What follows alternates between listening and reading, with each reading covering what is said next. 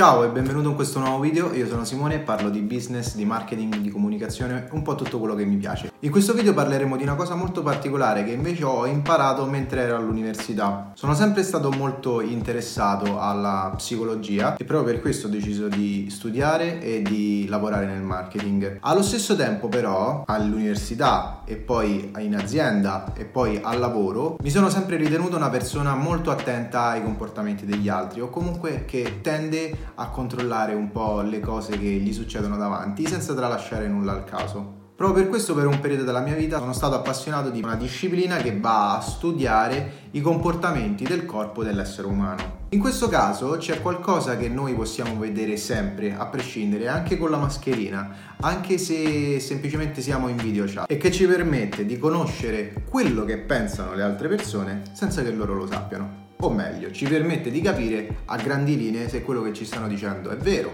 è falso o che cosa stanno pensando in quel momento. Questi sono studi che sono stati fatti a Cambridge e ovviamente non è valido per tutti gli esseri umani del mondo, ma per la maggior parte dei casi, a quanto pare, sembrano essere fondati. Io devo dire che li ho trovati abbastanza veritieri, cioè nel senso, con chi mi è capitato ho capito benissimo che poi effettivamente quella fosse una bugia o che non mi stesse ascoltando per qualche motivo. Diciamo che per i miei esperimenti posso dire che in realtà ci prende abbastanza come tipo di disciplina, quindi ti darò questi piccoli consigli per studiare il linguaggio degli occhi del tuo interlocutore. Questo può esserti utile ad un colloquio di lavoro o con un collega, con il tuo team, ma mi raccomando non lo usare con il tuo partner. Primo caso: se vedi una persona con cui stai parlando che all'improvviso sbarra gli occhi e guarda dritto per dritto, perso nel vuoto, quello è un classico segnale che sta accedendo a qualcosa di visuale all'interno del suo cervello, cioè sta visualizzando in quel momento qualcosa e che quindi non sta prestando attenzione al 100% a quello che gli stai dicendo. E questo era abbastanza semplice, abbastanza banale, è una cosa che a me succede spessissimo, di incantarmi, come si suol dire a Roma. Mi sono incantato,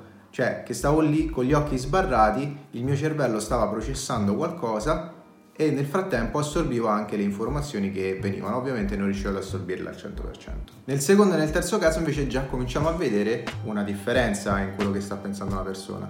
Infatti, quando una persona guarda verso l'alto e nello specifico guarda verso sinistra, quindi così, quindi ad esempio se tu fai una domanda, hai mangiato tu la mia ciambella? E se lui andrà in alto verso sinistra per pensare, vuol dire che va ad accedere a una parte del suo cervello che costruisce, cioè che costruisce per poter visualizzare qualcosa appunto di inventato, di costruito, ed è quindi chiaro che ti sta mentendo. Questo ovvio non è vero nel 100% dei casi, per una buona percentuale secondo gli studi di Cambridge è effettivamente vero.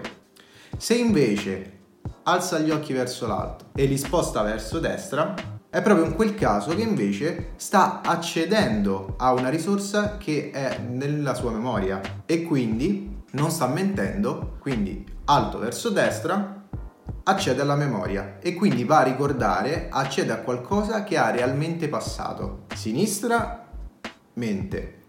Destra, accede a qualcosa di vero. Poi invece abbiamo il momento in cui sappiamo se l'interlocutore sta costruendo o sta ricordando un suono. Se l'occhio è centrato ma va verso sinistra, la persona davanti a noi sta cercando di costruire un suono nella sua testa. Quindi ad esempio se chiedi a qualcuno che rumore ha fatto la macchina che è passata poco fa, se non l'ha sentita cercherà di riprodurla guardando con gli occhi verso sinistra, mentre accederà alla parte della memoria uditiva spostando gli occhi verso destra.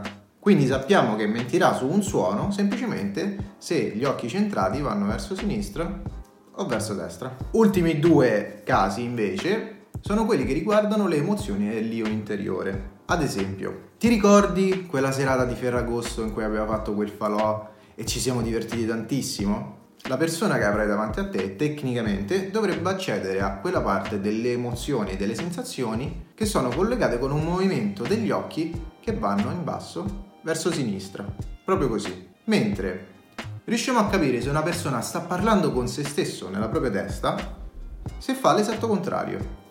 Quindi, se ci fate caso, una persona che sta pensando e parla con se stesso tende a mettere gli occhi verso destra.